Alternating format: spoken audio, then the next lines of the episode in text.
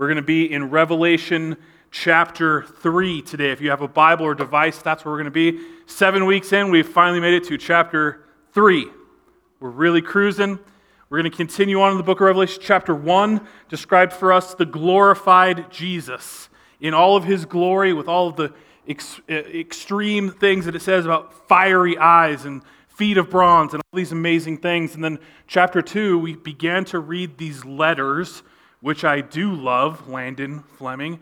I do love the letters because they are the words of Jesus written to his church. And so we're going to continue on in that. We've already read the first four of those letters. Ephesus was our first. That is the church that left their first love. They're still doing the right things, but their motivation is completely lost. They're doing the right things just to do the right things not because they are in love with the Lord and the gospel. Smyrna is a church that was enduring severe persecution. They're being literally killed for their faith or all kinds of other things. And, and Jesus just says, I understand where you are. And, and you just kind of cont- continue to hold fast and be faithful. Pergamum, which is where Jesus says where Satan's throne is. That'd be pretty crazy to live in a city and Jesus says, hey, that's where Satan lives. Okay. So he says, I understand what you're going through living there. He, explains to them, stay faithful. And then last week we talked about Thyatira, a church that was tolerating people within their own congregation that were teaching heresy and lies. A, a woman that they called Jezebel in that letter is going around teaching them you can just fit right into the systems of this world. You just can continue to worship the false idols. You can continue to give into the sexual immorality, and it's fine. It'll just go together with your worship of the Lord. And, and the Lord says that is absolutely not okay. That is not what I have called you to. And so now, today, we are going to jump to the letter to the church of Sardis. Before I jump into that, I have to ask you a question. How many of you have seen the classic movie, The Princess Bride? Okay. Who loves the movie, The Princess Bride?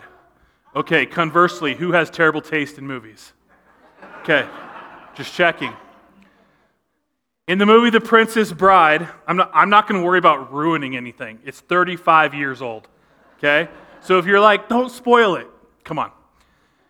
In this movie, there's a primary here named Wesley.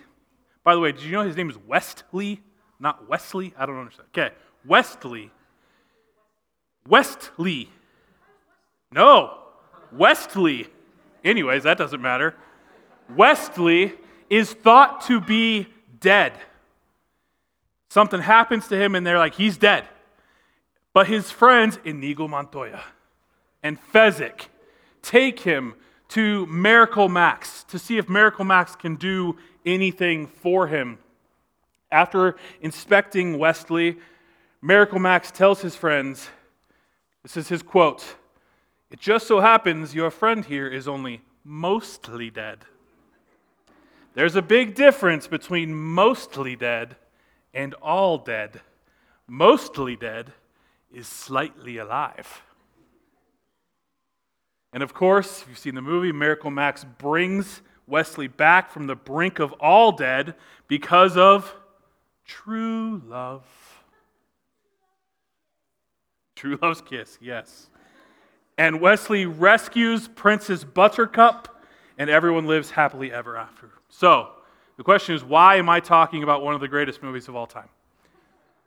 Because Sardis is mostly dead. They are mostly dead, and they need a miracle, like one that comes from Miracle Max, to come back from the brink of all dead. Let's read what Jesus tells John to write to the church of Sardis, and you'll see what I mean. Revelation 3, chapters 3, verses 1 through 6. And to the angel of the church of Sardis, write the words of him who has the seven spirits of God and the seven stars. I know your works. You have a reputation for being alive, but you are dead. Wake up and strengthen what remains and is about to die. For I have not found your works complete in the sight of my God. Remember, then, what you received and heard, keep it and repent. If you will not wake up, I will come like a thief, and you will not know what hour I will come against you. Yet you still have a few names in Sardis, people who have not soiled their garments, and they will walk with me in white, for they are worthy. The one who conquers will be clothed thus in white garments, and I will never blot his name out of the book of life. I will confess his name before my Father and before his angels. He who has an ear, let him hear what the Spirit says to the churches. Okay, so we're talking about Sardis. It's another ancient city. It's kind of around, we talked in the beginning, there's, there's, a big loop of cities. We're now on the other side of the loop, completely opposite from Ephesus. This is an ancient city, even at that time. Even when this book was being written a couple thousand years ago, it was already an ancient city. It's been around since about 1200 BC. And before the time of the Roman kingdom, Sardis was actually the capital of the Lydian kingdom. Around the year 600 BC, it was one of the most powerful cities in all of the ancient world. But then by 133 BC, it came under Roman rule, and it had a Roman theater and a stadium and a temple to Artemis. They worship Artemis just like Ephesus did. Hey, guys, please stop. It was a wealthy and prosperous city. It had a nearby river called the Pactolus, and the Pactolus was a river that was full of gold. And so they would go and they would pan gold from there. And because they had gold and silver there, it became the first place where gold and silver coins were ever stamped. It also had a tremendous wool, wool garment industry. Some people believe it's the place where Aesop, you guys remember Aesop's fables? They believe that's where Aesop was born, possibly. So there's a lot of rich history in this city because it is at the juncture of five major roads. And so there's people coming from every direction to Sardis. And so it becomes this place where there's a lot of trade happening, there's a lot of business happening. And so it's, it's an alive city. But by this time that this letter is being written, it, it has become a shadow of what it used to be. You could say it's mostly dead compared to the vibrant life that it once had. One of the most important things you need to understand about Sardis, and this is I had to look up pictures because I didn't believe this, but around three sides of Sardis's Acropolis, there are 1,500 foot rock walls.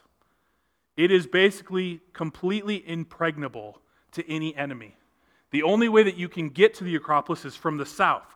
And so they believed as long as we watch the south, nobody will ever be able to come and destroy us. Because we have these massive walls, nobody can possibly get up. And so they had this sense of invincibility that nothing could destroy them. And they were so confident in their strength because of their walls that they didn't even bother to defend those walls. They were so confident in their own power that they didn't even bother to protect themselves. And that's exactly how Sardis was captured twice. Two different times over the course of about 300 years, Sardis, growing arrogant again, said, We don't even have to have guards on these walls. As long as we just keep our eyes south, everything's fine. And two different times, enemies sent, you, can imagine how nerve wracking it would be to be this person. The king would say, You're good at climbing. Go climb that 1,500 foot wall. No ropes, no safety. Climb up that wall. Once you get up that wall, go into the city and open the gates so that the rest of us can come in. And two different times, Sardis is taken by enemies. Now, this is a side note to this message but it's an important one. So listen. Don't stop protecting the things that you think are your strengths. We do this. We think, hey, there's this part of my life that's solid, and I don't need to protect, like, it's fine. And those are exactly the parts of our lives that the enemy wants to come in and destroy. If you have a solid, amazing marriage, that is incredible. But don't just think like, ah, I don't need to work on my marriage. I don't need to protect my marriage. We're fine. That's where the enemy will come in and seek to destroy. If you have a solid family, that's amazing. Don't just think like, ah, they'll be okay. If you're a business person who works with integrity and you just think, I don't need to worry about that, I'll just, I'll, that'll always be my strength. Don't lose sight of that because it is those walls that we don't pay attention to that become our downfall. Don't rest on your laurels and rest on your sense of invincibility like Sardis does because it will be your downfall. A side note, I'm getting off my soapbox for a second. Back to the scripture. Verse 1. Jesus is introducing himself. Each of these letters, he gives an introduction of who he is. And in this one, he says, Him who has the seven spirits of God and the seven stars. We talked about this in the first week. What this means is he's saying, I am sovereign. All of the leaders of the churches and the Holy Spirit Himself, I send those people. I am sovereign over all things. So you may think that you are invincible. You may think that you have everything taken care of, but trust me, I am the one who is sovereign over all. And you need to understand that. He's trying to get them to understand that His authority is the authority. And then Jesus gets right to the point. And He doesn't have any commendations for Sardis. He doesn't start out encouraging, like, hey, you guys are doing really good in this. Most of the letters, he says, hey, here's something you're doing really well, but here's something you need to work on. With Sardis, he gets straight to, there's a problem. You're dead. That's a big problem. You're dead. Interestingly, though, Jesus tells them you're dead, but he doesn't have any problems with their doctrine or their philosophy. He doesn't say, hey, you're teaching heresy. Hey, you're missing out. Or hey, you've lost your first. He doesn't have those things. And so that's interesting because they've just grown apathetic. It doesn't say anything about blatant sin, not like the other cities. Not like last week in Thyatira, who have jumped full force into the sexual immorality and the worshiping idols. It doesn't say any of that. They've just gotten lazy and apathetic. And he says, because of that, your passion for the gospel has dwindled to nothing. And he says, I know your works. You have a reputation of being alive, but you are dead. The church of Sardis is relying on their reputation that they once were a great church. There was once life and vibrance and good things happening, but that's all dwindled, and they still are looking at themselves like, remember how great we used to be? Remember all the things that used to happen here?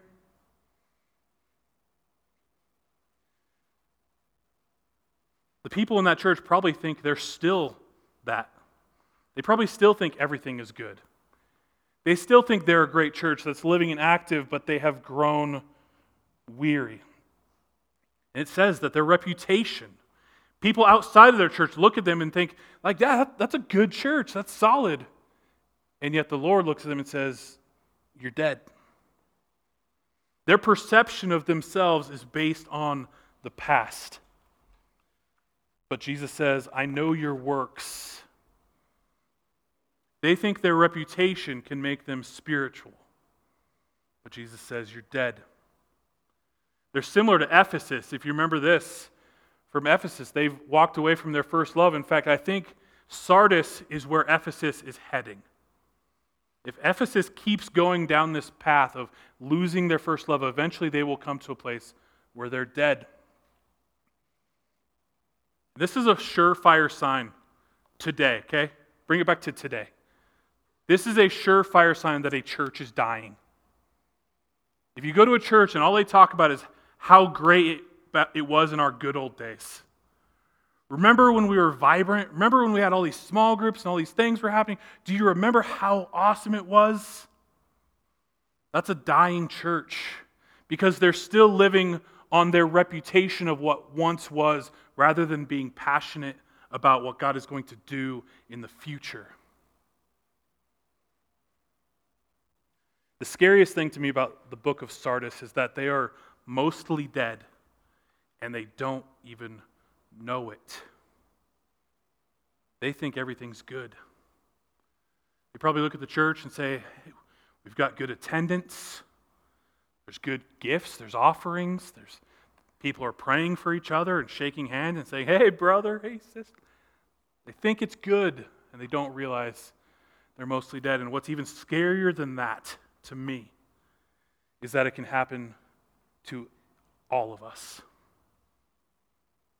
We can believe that we're good because we're thinking back to how it once was, and we're still resting in that reputation. And yet we've grown apathetic, we've distanced ourselves from the Lord, and one day you don't even realize it, but you're mostly dead. So, what do you do if you realize one day, or if the Lord clearly shows you one day that you are mostly dead? Well, this chapter gives us a five point plan of what we need to do if we're mostly dead, which is pretty awesome. It's always great when God just says, You want to know the answer? Here's the answer. Number one, wake up. It says right there in that verse, wake up. This means we have to recognize that we're mostly dead. Realize there is a problem. Right? This is like the first thing they teach you in any kind of recovery. You have to acknowledge there's an issue. Wake up and realize that you have fallen away and that there's a problem. Become aware that you have drifted away from Jesus into spiritual apathy. And then he says, strengthen. Number two, strengthen what remains and is about to die. This verse is how I know the church is mostly dead. Because something remains. Right? You read that verse, it's weird because Jesus says, You're dead. But then he keeps talking to them. If they're all dead, you just say, okay, You're dead. Bye. Bye. but there's something still there. So he says, Strengthens what remains and is about to die. So they're not all dead. There is a remnant, there is a sliver that they are still pursuing God just a little bit. And there's a few people in the church that have not given into this apathy. And so he's saying you need to strengthen what remains. But how do you do that? Number three, remember then what you received and heard. This again is reminiscent of Ephesians. The Lord says you need to go back and you need to remember why you fell in love with the Lord in the first place. What is it that happened in your life that showed you that God is good and loves you? What was going on in your life that you understood that truth? How did it change your life and heart? What was your passion for Jesus like? Were you reading the Word more? Were you worshiping the Lord in some way that you don't worship the Lord anymore? Were you serving in a ministry that you kind of drifted away from? What was going on in your life when you realized how good God was and that He loved you? You need to remember those things. And number four, he says, keep it. Keep it. The word remember in this passage doesn't just mean remember once, it means remember and keep remembering every day. Continuously remember. He says, keep those things. Once you, once you remember all these things, once you remember the things that gave you a passion for the Lord and a passion for the gospel, then keep those things on your mind so that you don't drift away again. It's again the, the idea of hold fast to it. And then, number five, a word we don't like, but we should repent. It says, once you remember why you were devoted to the Lord, what made you understand God's goodness and love, once you get all of that and you devote yourself to remembering those things continually, once you've done all that, repent. And repent literally means turn around 180 degrees and head the other direction. You have been walking away It's time to walk back. Repent and go back to the things that helped you know and love the Lord and the things that kept you from growing in apathy. Those are the steps of revival in the church. I thought about that a lot. This, I, it's always made me laugh when I see a tent that says revival here, as if you're allowed to plan that. The Holy Spirit brings revival. I, as a pastor, can't just put a tent up and be like, we're going to do a revival. Because revival comes from the Lord. But there are steps that we can take that revival can start to happen in us. And these are those steps. Wake up. Realize that you have fallen away. Remember the things that made you love Jesus. Keep them and then repent and walk back towards them. Those are the, the building blocks of revival in our churches and in our land.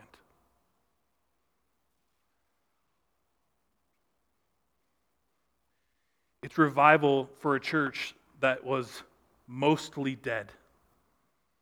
And the only way that it can be brought back to life is not Miracle Max, as great as Billy Crystal is. It's the Holy Spirit of God. It reminds me of the prodigal son. Do you remember that story? The prodigal son basically completely walks away from his father. To ask your father for your inheritance before he's dead is to basically say, I wish you were dead. He asks him for his inheritance. He leaves. He takes everything. He blows it on, on sin and debauchery and all these things. He finally humbles himself and comes back to his father, not even to be his son. He says, Maybe I can work with the pigs that my father has. Like he's humbled. But when his father sees him, he says, For this my son was dead and is alive again. He was lost and is found. This is the kind of dead we're talking about. His son was dead to him. His son was dead in sin. His son's relationship with him was dead, but with the power of God, he could be brought back. That verse gives me chicken skin. He was dead and is alive again. I haven't even gotten to the point in my life yet. I've talked to some of you about this when you have a child who has gone prodigal and your only desire, I'm hoping that never happens in my life, by the way. I wasn't saying like that's going to happen. I hope I never have to deal with this, but I know some people do. And it made me think about I, I'm always saying, like, man, I can't wait for the Lord to come back. I want him to come back right now. But if you're someone with a child who's prodigal, you're saying, Not yet, Lord. Not yet. Because they're dead and I want them to be alive. And this is what Jesus wants for this church it is the family business of God. Bringing dead things back to life is what Jesus does. It is at the core of the gospel. Look at what Paul wrote to Ephesus long before these letters were written. In Ephesus chapter 2, it talks about this. And you were dead in the trespasses and sins in which you walked following the course of the world, following the prince of power of the air, the spirit that is now at work in the sons of disobedience, among whom we all once lived in the passions of our flesh, carrying out the desires of the body and of the mind, and were by nature children of wrath, like the rest of mankind. But God, being rich in mercy, because of the great love with which He loves us, even when we were dead in our trespasses, made us alive together with Christ. By grace you have been saved. I listened to a couple pastors this, this week who they read this chunk of scripture in Sardis and, and they, they the way that they read it is just like, well, they're dead. And so they'll always be dead. That's the end of the story. And to me, I look at this verse, I'm like, that's, against the whole point of the story. Jesus is all about bringing dead things back to life. It is the family business. It's the heart of the gospel. And Jesus is crying out to Sardis, saying, Wake up and come back. rise from the grave. But Jesus is deadly serious about this. Notice this. He gives an ultimatum after he says, He says, If you will not wake up, I will come like a thief in the night, and you will not know what hour I will come against you. This language of coming like a thief is going to come up in Revelation again. It comes out through the whole New Testament. Why would Jesus come against one of his own churches? That's the question. I say, well, why would Jesus say that? I'm going to come against you like a thief. I think the answer is this. Right now, Sardis is modeling a lie. People are looking at Sardis and they're saying, Look at that church. They've got a reputation for being alive. And Jesus is looking at them and he says, You are modeling for the world and for your children a lie. That your reputation and your tradition and your actions are what will save you. So Jesus would not be good if he continued to allow that to happen in his church. He has to come against them and say, I will stop this church from lying to my children. They are modeling a dangerous lie, one that could harm future generations and their real relationship with Jesus. In verse 4, Jesus does acknowledge that there is a small remnant of believers who have not drifted away in Sardis. There's always a remnant. Look throughout the Bible, there's always a remnant. People that are remaining faithful. And he says, You, do, you still have a few names in Sardis, people who have not soiled their garments, and they will walk with me in white, for they are worthy. Soiled garments is an interesting term. I won't tell you what that sounds like to me. But in the original language, it can also be translated stained garments. And the idea that there seems to be a connection for Sardis. Remember, they're really into the wool dyeing industry. And in their false idol worship, there was a lot of this idea of dyeing the wool different colors and, and part of the worship ceremonies for these false gods. And so there's this idea that they have stained all of their garments with the worship of false idols. He says there's still a few of you that don't have those stained garments. And so Jesus says, They who have remained pure will walk with me. As he rules over the new creation, those who have remained faithful will walk with them. Don't get it confused. It's not because they have earned it in their works, it's because they've just been faithful to him. Their worship has been devoted to him and to Him alone. And Jesus says this interesting line too. He says, I will never blot his name out of the book of life. This is another interesting line because some pastors have taken that and said, you see, you can lose your salvation.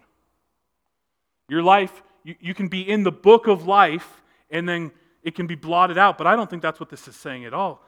In fact, it's quite the opposite. Jesus is saying, I'm not going to do that. And he understands something that the local people of Sardis understand. It was a common practice at that time, all over the Roman Empire. Every Roman uh, area or city had a registry of the people who had Roman citizenship. And if you were found guilty of a crime that was egregious enough to be found guilty and sentenced to death, then one of the things that they would do before they killed you, they'd have a ceremony where they would gather people together and they would blot your name out of the registry. It was the ceremonial way of letting people know how much they had messed up, that they were being erased from existence as a Roman citizen. Because Roman citizenship came with a lot of perks and protection, and it was almost like a, a final blow before they died to let them know you no longer have that protection. And so Jesus is saying, I know that's how it works in the world, but that's not how it works in my kingdom. If you are saved, if you know the Lord, if you have a relationship with God, then your name is in the book of life. And people, this is very complicated. Right? Because somebody will come to me and they'll say, But I know this, per- my uncle, he, he was a Christian and then he just walked away. I would say, and I know this sounds insensitive, I would say if somebody walks away from the Lord, then they never really knew the Lord. They didn't actually know Jesus. Maybe they were fulfilling traditions, maybe they were doing things that they said, oh, this makes me, this looks like the right thing, but they didn't know Christ. Jesus says, I will not blot their name out. Then he takes it even a further, a further step and he says, I will confess his name before my Father and before his angels. There's a direct connection between this and the Gospels. In the books of Luke and Matthew, Jesus is recorded. He says in Luke 12, And I tell you, everyone who acknowledges me before men, the Son of Man will also acknowledge before the angels of God. But the one who denies me before men will be denied before the angels of God. Jesus is just confirming his promises here in Revelation. They've read the gospel writings, and he's confirming it, saying, I will be faithful to you. I will not let you down. If you are faithful to me, I will lift you up, and you will walk with me. He speaks to us with this piece of scripture that if we remain faithful to him, he will be faithful to us. That is the good news. That is the gospel. That he brings things back to life. And that he is faithful. In the last verse of this letter to Sardis, he finishes in a very similar way to the other letters, and I love it. He says, He who has an ear, let him hear what the Spirit says to the churches. I really like that ending because he basically just says, Listen up, the Spirit of God is talking now. Right? You ever been in class and the teacher gets up and says, Shut it, my turn. Like I basically did you guys. This is what he says if you have an ear, listen.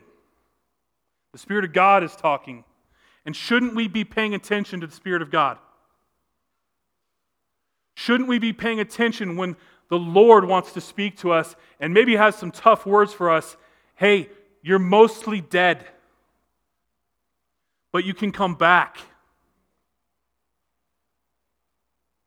Maybe for some of us, we have grown apathetic. We have distanced from the relationship that we once had with the Lord when we were passionate about Him and passionate about the gospel. But there's no miracle max in our story. The only one that can change that is God Himself. And the Spirit of God speaks to us through His Word, and He says, Wake up, strengthen what remains, remember what you received and heard, keep on remembering those things, and then repent and turn back the other direction. May we who have ears let us hear and heed the words of the Spirit of God. Because some of us may be mostly dead. And Jesus calls us back, like the prodigal son. He says, My son was dead, but he's alive again. Let's pray.